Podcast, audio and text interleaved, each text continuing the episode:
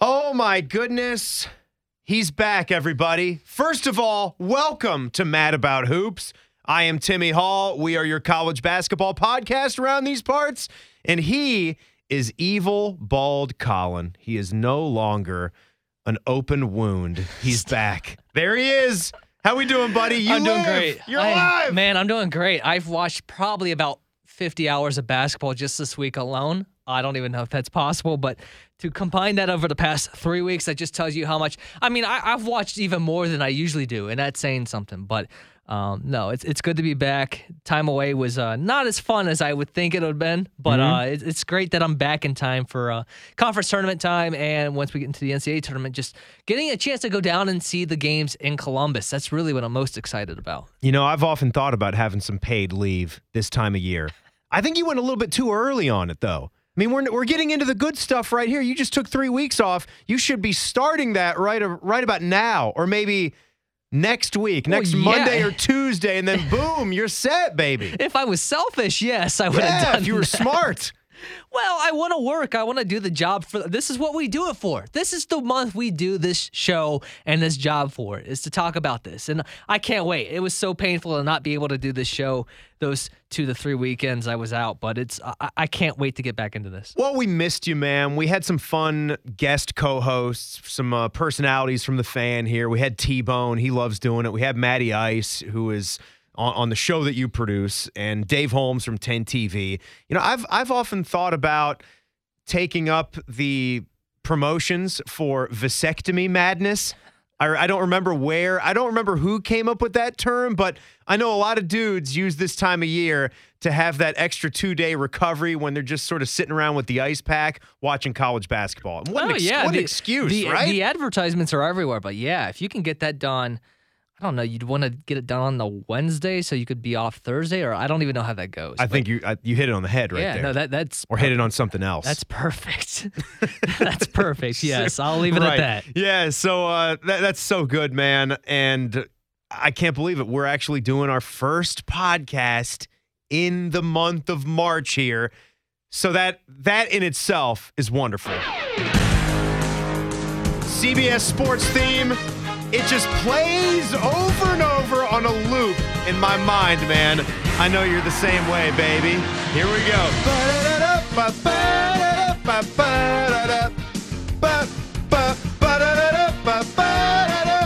Oh, so all right. You are really more in tune with these small conference tournaments than anybody else I know. Guys, I try to be. He's on my ass every single day to fill out my picks. He sends me a Google Doc sheet just for fun. We're the only two people on it. It's mano a mano, and we pick the champs and the runner-up for every single conference tournament. I think in the past we've tried to get people to do it, but they kind of look at us like we're even crazy. So I don't blame them for thinking that, but no, it's a great way to stay in touch with it. And honestly, it's going to pay off when it comes to finding out which teams make the tournament, because you're not going to be blind to some of these representatives for these conferences. It also helps us because we talk about this every year. If you don't do it yet, we urge you to get with your group of buddies and do one of these drafts. If you guys love fantasy football, this I have found has been one of the more fun fantasy sports to take part in. And that's the NCAA tournament player pool. That's the player draft. And usually if you put in a stipulation that you have to pick at least one guy from a low-seeded team, paying attention to these smaller conference tournaments really does help. It's 100% going to pay off. But you get into that conversation with the player draft. It's really interesting how that goes, because you realistically want to take teams or players on teams you think are going to go very far. But at the same time, you don't want to neglect the guys that are going to get you 25, 26 points. I know that was a great debate last year with Keegan Murray at Iowa. Like he was one of the first guys to go off the board, and rightfully so in terms of his talent. But the issue is that they lost right away, and you lost them after one game. All right, so we've got so much good stuff to get into on this edition of Mad About Hoops. We, of course, are going to steer the ship through the month of March. So some perspectives, some insights into conference tournaments firing up. There is a comment that I have heard about this college basketball season more than any other comment, and so we will hit on that in this podcast. And there was a chase at the Pistol. Pistol Pete Maravich. And for the time being, the scoring king is safe. It was close, but Antoine Davis of Detroit Mercy did not catch the Pistol Pete Maravich. We will talk about that as well. And, of course, the Ohio State Buckeyes have won 2 games in a row in the Big Ten. We'll have a Buckeye segment as well. Sit right back. We'll tell you a story about college basketball. It's Mad About Hoops.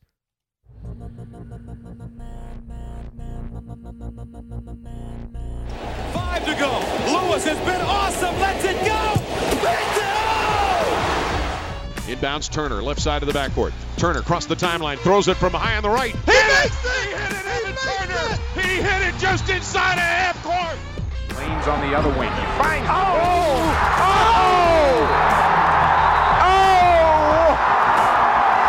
Sent it in, Jerome. Oh! Basketball. This is March Madness. You know, I tweeted out a clip of that Ron Lewis shot right at midnight on March 1st. As you should.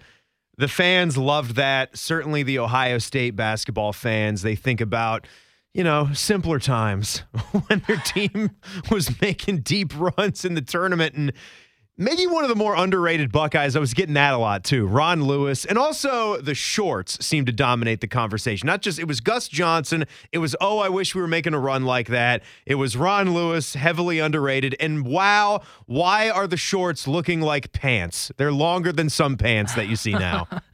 Yes, it's quite a different in generations. And I know the photo that floats around. I forget the name of the player, but he plays on St. Bonaventure that's wearing shorts that are quite literally down to his ankles during the tournament season, which is just a great photo if you haven't seen it before. A Bonnie this year? No. Wearing shorts like that? This was almost, was it early 2000s? But I see it float around all the time when people talk about the greatest uniforms ever. And it's just always so funny. But yeah, it just kind of signifies the change in eras. I'm looking at this. They look like pants. We'll tweet this out on our Twitter account at Mad About Hoops. You guys should follow along with the Twitter account the whole month. This is ridiculous. They look like Jinko jeans. I don't know if that was before your time. No, I know what they are. You do, yeah. Where the whole object was to be as wide as humanly possible. And I don't understand that because I thought the Jinko Jeans brand was sort of marketing towards the skateboarding crowd. And I would think the less clothing down there, the better. You don't get it caught up in the board and all that. But this is phenomenal. It says the guy's last name is Green, but I don't have Marques Green. This is former St. Bonaventure star Marques Green, still fondly remembered by fans today for his gigantic, remarkably baggy shorts. It's great. It's not just baggy, though. They're really long. Well, yeah, long. They are. They're down to his ankles, right? He doesn't even need to be wearing socks because they're so long. It's ridiculous. But, Colin, going back to what we talked about in the Open, you're paying so much attention to all these small conference tournaments. Is there anything that you have seen yet, or have you gotten to watch a team play that you've actually been curious about for the entire college basketball season, or do we still have to wait? I know as we're doing the podcast, Arch Madness is becoming a thing. And you and I, we got a lot of respect for Missouri Valley Conference basketball. That's a good league. I can think back to times where they took as many as 4 teams to the NCAA tournament. I mean, they used to be loaded. I mean, these aren't loaded Belmont and Murray State teams this year, but they're both the 4 seed and the 7 seed, respectively. So it's definitely a tougher league, and it's a step up from the OVC, which we've seen this year. In terms of games through Friday, when this is being recorded, not necessarily. I mean, Bradley's interesting. I really like Drake. Tucker DeVry's a guy you're going to have to pay attention to. He's the son of the coach. He averages, I think, around 17, 18 points per game. I really want to see Drake make it because Drake's the type of team that they've got really, really old players, experience, and good guards. That's the type of team that could make a run, or if you're looking in a player pool, someone that's probably going to be a 13 or 14 seed if they make it, and they've got some good players that could get multiple games out of them. But no, not yet. I mean, some of the conferences that are playing, you don't really expect a lot out of. Like, I love the Horizon League, but you don't really expect a team from the Horizon League to win come NCAA tournament time. Same with the Northeast Conference, the worst conference in America. I think no teams inside the top 300 in the net or Ken Palm. Like, it's that bad. But we'll start to pick it up this weekend. I know there's the West Coast Conference is about to start up here, so you'll get what seems to be a St. Mary's and Gonzaga final come Monday if everything plays out the way it should, unless if Loyola Marymount spoils things. But I think you'll start to see more of the conferences you want to pay attention to here into the weekend and heading into next week. You talk about that bad basketball. Isn't there something that can still be good about that, though? It's like watching a shitty movie, like a really bad basketball game, or just if they're both equally bad, it can still wind up being entertaining. You pack it into some of those small gyms. That's what I like. Like the Antoine Davis game. Think of Bryant last year. Oh, with Peter Kiss. Yes. That dude was a menace, man. I mean, they were so fun to watch. They were getting in fights with Wagner in the NEC championship game last year. Yeah. Had to stop the game halfway through for a period of time to settle that fight. But then they went and lost in the. I think they lost pretty big to Wright State in the play-in game between 2 16s. But yeah, It's bad basketball, but when they're both playing each other, there's actually some pretty good excitement that comes out of it. What about flip it to the big dogs here? Because the big schools, the power conferences, they're finishing up regular season play here this week. They're posturing to either win regular season championships or get a nice seed or that double bye and whatever their conference tournament allows there. You look near the top, Kansas secured another Big 12 championship. It always looks like they have some adversity middle of the season. They hit a pocket where they start losing some games, and then everybody questions them. And even without really a bench to speak of, they step down on the gas pedal. They beat TCU on the road. They beat Texas Tech at home by 4. Credit the Red Raiders for actually finding something and being an above 500 team now. But once again, you take that famous Bill Self trophy room photo, throw another one in there, man, as they go on as the 1 seed to the Big 12 tourney. Yeah, man, I've got so many good things to say about Kansas, and I know that'll bring a smile to your face, but I really enjoy this team. I think they're playing up to their potential, but not only because of that, they're playing over their potential because of certain guys on the team. Dewan Harris, who's been really known as a specialist on defense at the point guard position, is really starting to provide more of a power on the offensive end. Sure is. Kevin McCullough's been a guy that's been around 9-10 points per game, but he's really starting to provide more on that end. So you're starting to get contributions from guys in certain areas you weren't fully getting in that middle stretch of the year, that they're all starting to come together. Grady Dick's been great. Jalen Wilson's played up to his level. Adams, the forward, has been really good too, the young guy. But yeah, it's a solid team. Bench is a little interesting with the guys like Safu, and I think he's like the one guy. He's the one guy that seems to be able to give them an 8 to 10 spot off the bench. That's the only thing that concerns me. If there's any type of foul trouble or anything like that, how is Kansas going to adjust to that? But yeah, they've got a starting 5 that's going to compete with almost anybody. I haven't heard you speak on Marquette yet this year. Marquette's a fun team. They've quietly just climbed up to number 6 in the country. They destroyed Butler.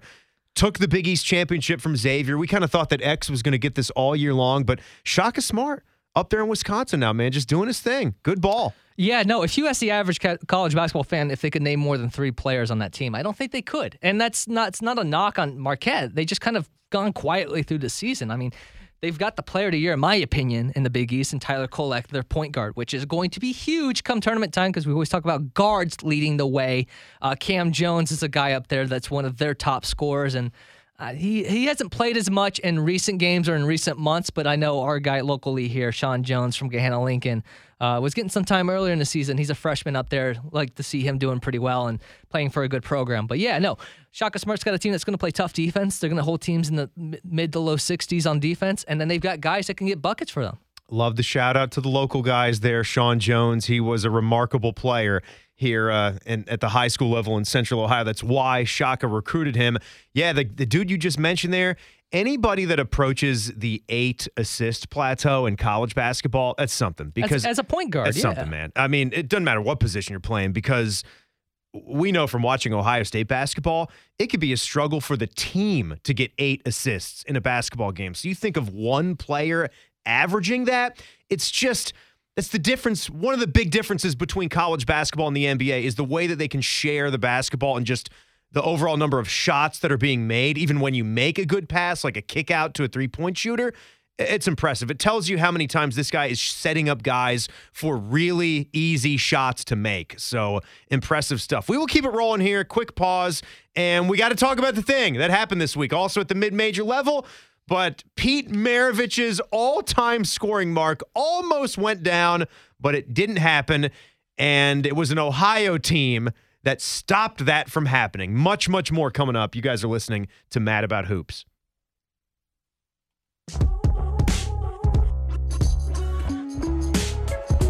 Timmy Hall, Evil Bald Colin. Lots of college basketball talk coming your way here because it's Mad About Hoops. It is March Madness, and you know, I'm not really going to sit down and watch some Horizon League tournament unless, well, let me rephrase that. It's college basketball. It's on. It's conference tournament play. We are sickos, so we could be watching that.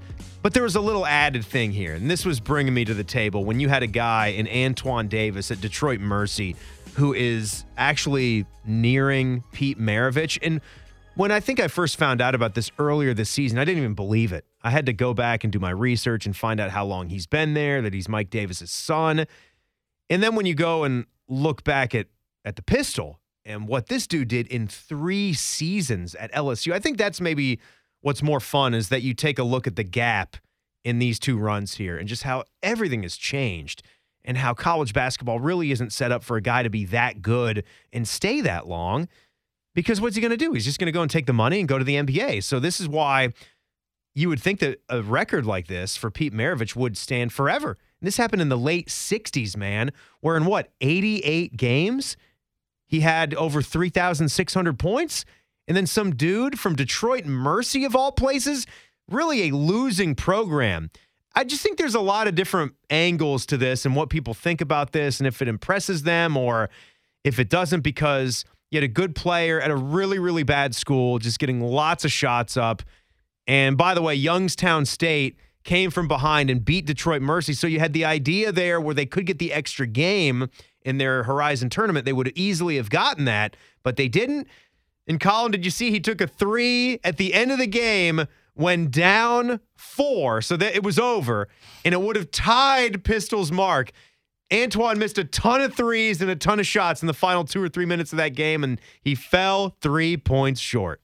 Yeah, you could tell he was definitely gunning for it. But I'm really surprised at some of the narratives that kind of goes behind this conversation between these two guys because I really don't have a huge take on it. Like, I'm okay with it that if he goes and plays in a CBI and gets it, so be it. Like, I'm not really high-strung on that. Yeah. But, I kind of think that would be crap. But here's what's just so funny. You're under 500. And I don't think people really realize is just how much of a volume shooter for Maravich to get to that point. Like, he played 3 seasons, and Antoine Davis played 5, and this isn't just a guy that played 5 seasons, but he really only played about 4, redshirted 1 year. No, he took a COVID year. He averaged over 20 points per game in every single season he played in college basketball. He had to play 5 full seasons to even get to this point. With this. Yeah. But he shot almost 200 less shots than Maravich did in his 3 years. But the Pistol has a better field goal percentage.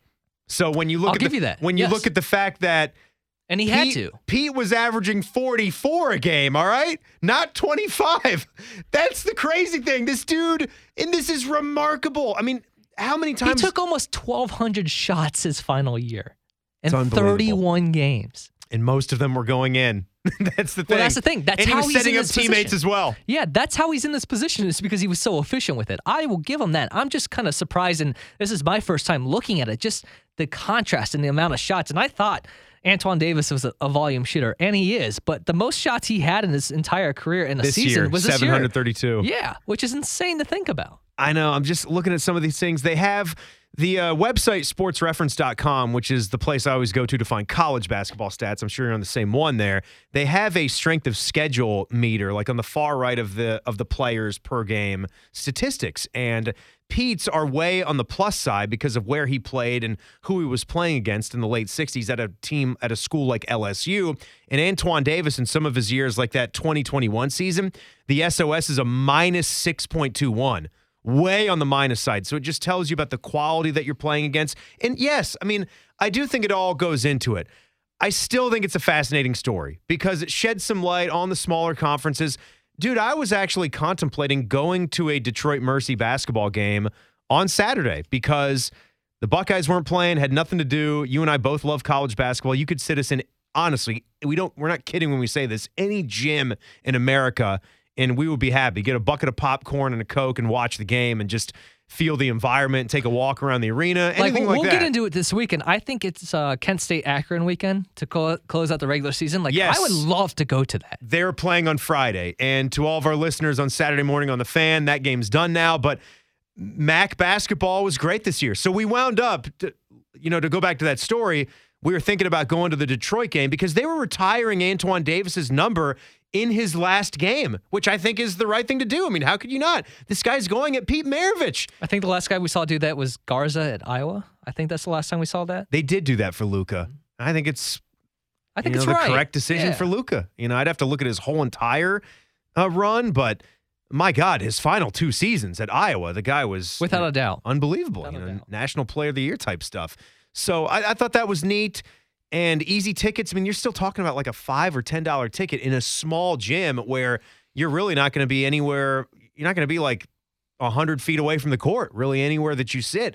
So it was either that, but we wound up taking a shorter drive and we went to Bowling Green because the Stroh Center's kind of new. Very cool place with a glass wall on the outside, easily accessible. And I wanted to see that Kent State team. So you just talk about,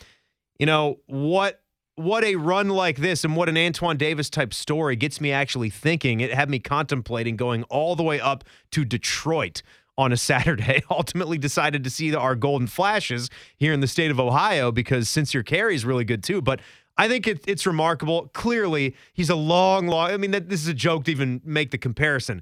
He ain't Pistol Pete. Like this, I think if anything, this sheds more light on what he was because I think he's more of a forgotten all-time great player. I don't think people of your age know as much about Pete Maravich as they should. And so Instagram videos are popping up and you're hearing guys like Larry Bird and Magic Johnson and just basketball Hall of Famers talk about who the Pistol was. And the way the guy could handle the rock, man, also teaches something to young kids. If you want to be that good, he'll tell you about how from the time he was 10 years old and on, he would practice 8 hours a day in the summertime. Even just dribbling. You don't need a hoop. Just dribbling the basketball. 4 hours a day in the winter. That's what these dudes were doing back in the day. It was just all basketball. And you could not steal the rock from him. It was like it was on a yo-yo, on a string. And the things that he could do out there, it was just like an orchestra. It was just like a conductor. That's how he played the game. And to score that many points. And we know the story of his coach tracking if there was a three-point line. They say he could have averaged 52 to 53 points per game as a college basketball player. That's just nuts, man. It's stupid to even think about. Yeah, it doesn't matter how many shots or whether there's a three-point line. He's the guy, and he deserves all the credit for what he did in this 3 years. And it'll definitely be different. And if Davis gets the CBI games and then eclipses his number, I still think those guys in their own respects deserve their own praise in different ways. You're more than welcome to think Maravich is still the king of the points at that point because he did it in 3 years. I really don't have a strong stance on it, like I said, but you got to give praise to Antoine and the career he had. We're never going to – really the only chance you'd have another Antoine Davis-like guy, someone that would be content going the mid-major route, dominating. I think our closest was probably Acemus at Oral Roberts. I think it's the closest we would have gotten. He did stay there, yeah. But I don't think I don't think he has another year, if memory serves me right. No, I don't think he does. And I'll tell you how far away he is because I'm on that sports reference site. It's just 4 seasons for him. And he started off, even the way he did, he started off at 14.4 points per game. And that's incredible as a true freshman, but that's not nearly enough. That's a 20.9 lifetime average for Max Acemus. And we know from watching college hoops, if you're averaging 20, you are a special player. Absolutely. In this game. He's at 2,486. And what we say this was at, we're up at like 3,600 something. Yes. For the record. So yeah, he's 1,200 away, man. That's 2 more seasons. At like 6, he's got 668 points this year. That just tells you how good you have to be from the get-go in your freshman year. And it's crazy to think about that. I'm sure people saw Davis' season his freshman year, but he kind of flew under the radar early on and really started to pop off the screen for people that were tracking this stuff about a year or two ago. It'd have to be an anomaly type guy. The system and how the sport is played and how college basketball works would have to drastically change. I don't think we could ever see this. I think, honestly, the only way you see this is if the NCAA, which has been kind of considering this as moving to a 5-year eligibility type of situation. Because and they pay. Like, they actually pay. Yeah, but if they move to, like, a 5-year eligibility thing, and because the COVID years for a lot of guys are going to go away, those guys are starting to drop off because they don't qualify for that anymore. Davis, you know, I've been a proponent of a 5-year swing because you don't have to use it. But if you have a redshirt year, why couldn't you just have 5 years of eligibility? Especially because and it's going to happen when the new CBA comes out for the NBA. But they're going to remove the 1-year requirement. Yeah, so I think it's fair on both sides of it. I just think it's smart, kind of getting into that discussion for a second, because you can have a better shot at a program guy like an Antoine Davis, like a Kyle Young for Ohio State. I mean, sure, like I just said, guys will still look to professionalize. Not everybody's going to take it, but in the off chance that someone just loves being in college that much and being adored by a fan base, I can't think of a lot of better things than a big-time college basketball environment, you know? And if you're winning and you can then get your undergrad in 3 years and then get your you could wind up with a master's degree and a hell of a nice college career, and with NIL earn a hell of a lot of money. And then you might even be a guy that develops enough that could go to the NBA after all that. That's Drew Timme right now. He's got a year next year where he could come back, do the same thing, make big money in NIL, and do just as fine and be a college guy. Just be known as that. I think there's a lot of guys in that category.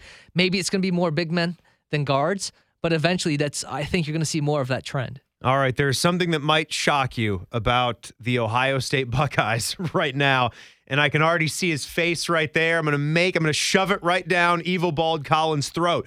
Quick pause here, more coming. It's Mad About Hoops. Here we go.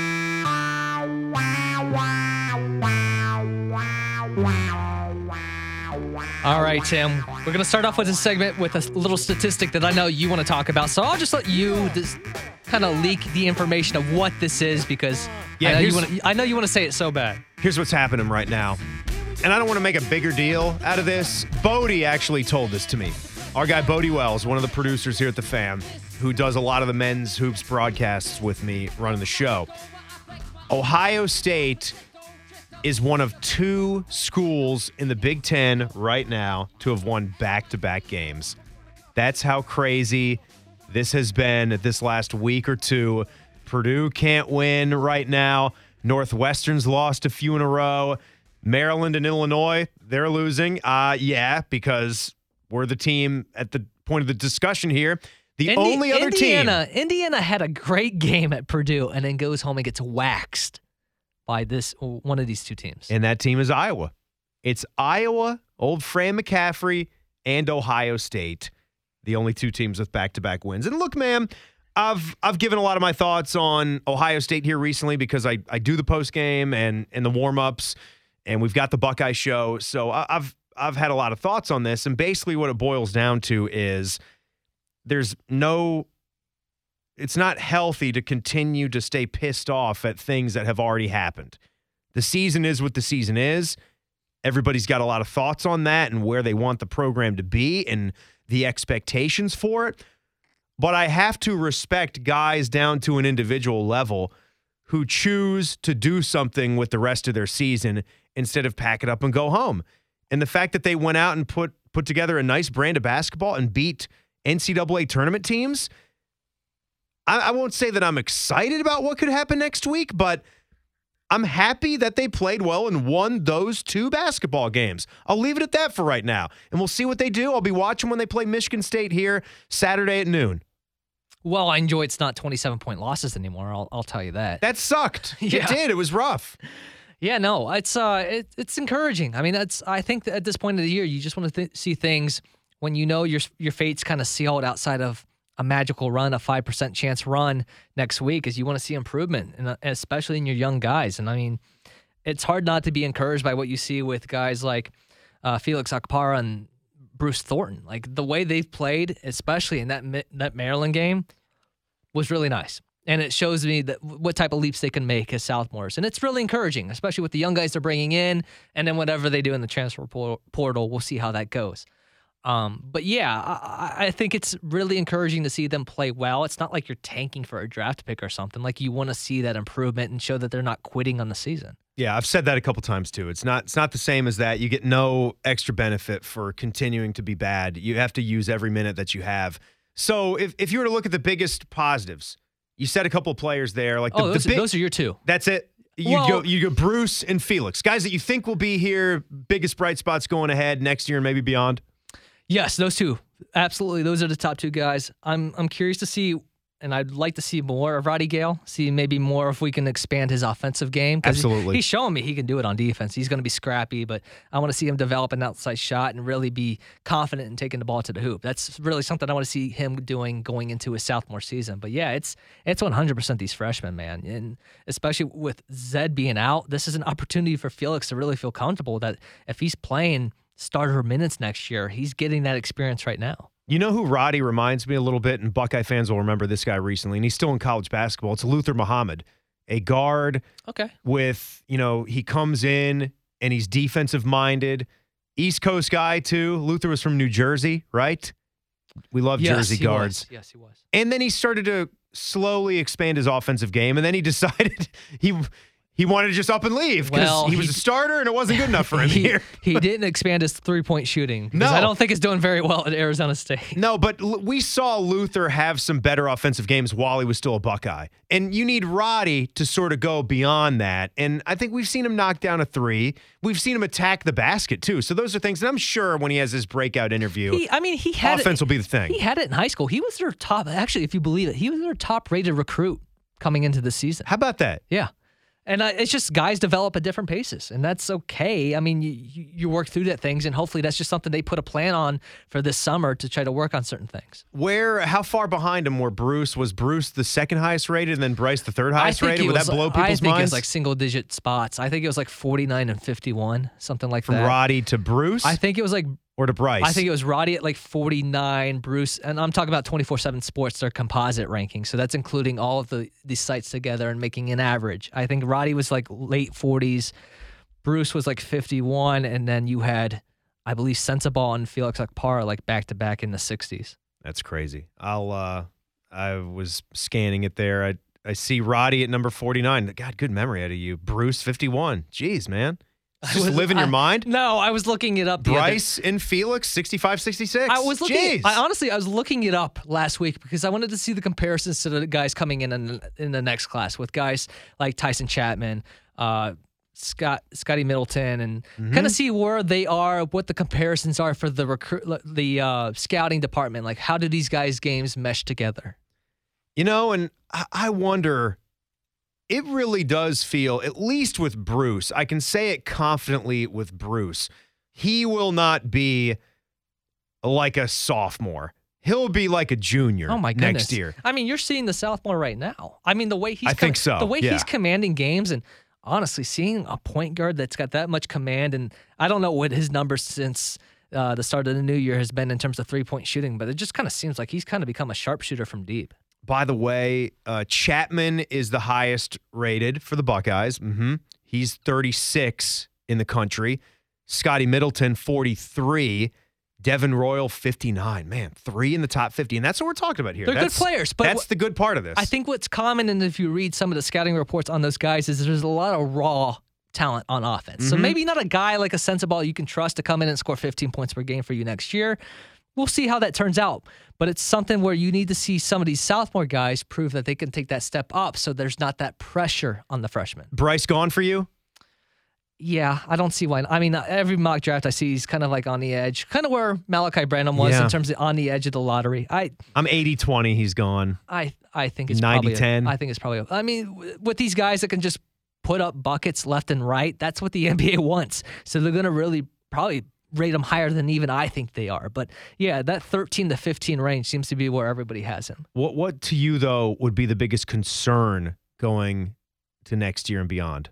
oh, it's going back to what I just said, is that these guys are raw offensively, is what you see from the scouting reports from these freshmen. Just with the freshmen? Yeah, I think you can get some of these freshmen that average 7 to 9 points per game, and that's great, but I don't know if you have that sense about coming in. I think the name that I've been using consistently with the portal is a guy like Terrence Shannon Jr., where Illinois got that guy that's going to lead them night in and night out. I think they need that if they want to make a leap into the top half of the Big Ten next year, because it's great that Thornton's going to put up maybe 13, 14 points per game from the point guard position, but can you depend on that night in and night out? I think you need that dependable player. My question is the guy that I was super confident about coming back here. We talked about how Bruce is going to feel like a junior next year. I thought Zed Moore still looked like a sophomore this year before the injury, and then the injury came, and it just wrecked and derailed his whole season, and this is going to cut into his time in the summer. I just think this guy's got to make massive improvements. We talk about him and Felix playing the 4 and the 5 at the same time. I'm still wondering, is Zed a top-notch starting big in this conference, or if he's better fit to come off the bench and provide that 15 to 20 minutes? Because he was good. He provided some lift when he was in that role. Yeah, this is going to be interesting, and why I think Royal is going to play a big key in this. And I know we're talking about future seasons, but Royal is going to be a really key at the 4 spot. I think if they have to go early on with Akpara playing a lot of the 5 as Zed tries to get up to speed because he misses so much of the summer, I think you're going to see a lot of these freshmen playing early, kind of similar to this year. But again, that all depends on what they do in the portal. If they lose a guy here or there, and I'm not going to speculate on who goes or who stays, but if, let's say, they lose a guy and bring in 2 more in the portal or whatever their numbers look like, or maybe the name we haven't even mentioned yet, maybe Bronny does choose to come to Ohio State. I'm not confident in it, but maybe that's a case where they get a guy like that who's a really good slashing guard. But there's just so much left on this roster in terms to figure out that you don't have all the answers yet, but you have a general idea. It's going to be a fun one here. Saturday at noon, action on the Fan. I hope it's fun. I mean, it's been a house of horrors, as our guy Paul Keels likes to say, when you go to places like Mackey or Breslin, where it's tough to win and it's tough to keep games close. You don't have to care as much though right now. You won 2 games, you make them sweat a little bit. Just play loose. Play the style that you've been playing. I'm not just saying roll the ball out there, but I think you can have more fun in doing this, and you can live with it if you lose, because the season is what the season is. You're still the 13 seed next week. Yeah, no, I agree. It doesn't change your seeding. It doesn't really change your path a whole lot in the Big Ten tournament. Just play tough, play aggressive, and play like you have nothing to lose, because you don't.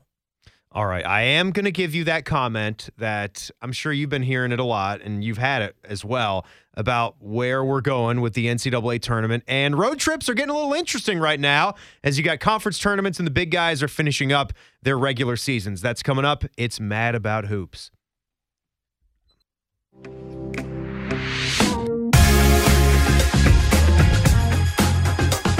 Timmy Hall, evil bald Colin, and all you fine college basketball fans out there, this is Mad About Hoops. We remind you, as you could be listening to us Saturday morning on The Fan, the only way to get the full unedited podcast is to listen to the podcast. Anywhere you get your audio, just go and search us, Mad About Hoops. And if you're listening on Apple, please do leave us a 5-star review and a nice comment. A user comment would be nice. We love that. It's unedited, and it's free to listen to. We get into our road trip meter right off the bat here. And our guest co-hosts have loved these segments, Colin, because there's nothing better than you got nothing to do on a Saturday or a Sunday. You're a big college basketball diehard. You're here in Central Ohio. You can get to a lot of cities within a 4.5, 5-hour drive. Even if you want to go a little ballsy and go, 6 to 8 hours, you can get a lot more. Like, you can get to Charlottesville, Virginia, and we put them on here. You could fly to Logan, Utah, and see Utah State versus Boise State, which is going to be a great game this weekend. But well, your boy Matty Ice turned it into like flying, because he wasn't thrilled about too many hours in the car. So we did some air trips with Matty Ice as well as road trips, and he wanted to take us to see Gonzaga and St. Mary's there, but. Another one in the Big 12 we've gone back to several times, that's West Virginia. Sean McNeil's old squad. He was talking about Huggy Bear this past week, how much he loves him. You got West Virginia hosting Kansas State Saturday at 2 o'clock. K-State's still very, very good, man. Team to watch in the tournament. K-State's very good. Really good guard in Marquise Noel, as we've talked about. Keontae Johnson's playing very well, and West Virginia is playing for their lives in terms of the NCAA tournament, man. They got a really good win on the road against Iowa State earlier in the week, and they just need to keep on stacking wins so that they can get into maybe the last four buys or maybe the last four in situation. I put that at like a 7 out of 10. Tickets aren't going to be super cheap for this one. When it's telling me the lowest one is 64, a decent seat will definitely be into the hundreds, but that tells you that that will be a big-time environment. So you're not seeing an empty gym or anything. You're seeing Big 12 basketball. You're seeing West Virginia and K-State, two good teams, one really good team, and that would be fun if you decided to go. What else we got out there? Yeah, personally on Sunday, I'm looking at Memphis and Houston down in Memphis. It's going to be a great rematch of an earlier game where Memphis kind of gave them a game, but Houston pulled away. Houston's kind of coasting through the season. I don't know how I feel about them yet. They kind of play close. I know they had a close game against Wichita State earlier in the week, so we'll see how they finish out the season, but that's a really interesting one, and I really, really would love to on Sunday to get down to Kennesaw to see Kennesaw State versus Liberty, because that's going to be a great, great game in the A-Sun. Darius McGee's been a 4-year guy, maybe 5 years, but he's averaging over 23, 24 points per game. Really one of those guys, if they made the tournament, that he would be a guy to keep an eye on in terms of your double-digit seed that needs to be picked. He's a really good player. Back to Memphis, I will say I watched some of that last Houston game where they gave him a little push at the end. DeAndre Williams, their lanky big guy, he is fun to watch play, man. He gets up and down the floor. He's fast. He's flying all over the place. Fun to watch play. So I will say, I've never been to Memphis. Can you believe that? Never been there. That's, you? No, I have not. I've been to Nashville, but I haven't gone down there. That'd be a great game to go for. But real quick, I will say, Charleston, they're 28-3. They have to win. They probably have to win the Colonial to make it to the NCAA tournament. But if they win 2 games and then don't win the title, they could be the first team in over 20-plus years to not make the tournament as a 30-plus win team. Oh, my. Also, CB, don't forget, back to a bigger conference in the Big East, X is home Saturday at 7 o'clock. $32. Get in the door price. Well, Butler got him over at Hinkle the last time. So, Xavier, you just want to get a win going into tournament time. Xavier's kind of funky because that game happened early on in the absence of Zach Fremantle, and they kind of had a tough time adjusting, especially when Nunji would get in foul trouble. But they've kind of turned it on lately, and they've kind of figured out how to play around it, and it's really just, putting your trust in Sule Boom and Colby Jones to really get the offense going. And then Jerome Hunter, the former North Carolina, and I believe was he at Indiana for a hot second, or maybe it was just North Carolina. But he's now with Xavier, and he's really stepped up in the absence of Fremantle. Yeah, man, Sule Boom, best mid-major transfer. He's been incredible. Without a doubt. Duke UNC. Duke and man. Carolina. We haven't talked Duke and Carolina.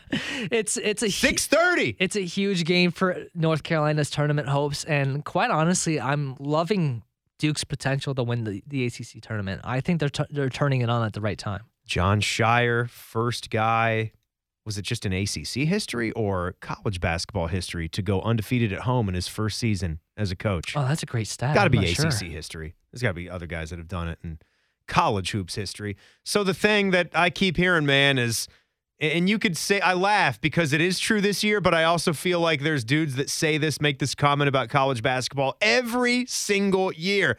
Oh, guys, I feel like there's 15 teams out there that can win it all. Is that abnormal? I mean, I get where that's coming from because you don't have Duke or Carolina right up at the top of the sport. They're both unranked, playing today or playing Saturday here night.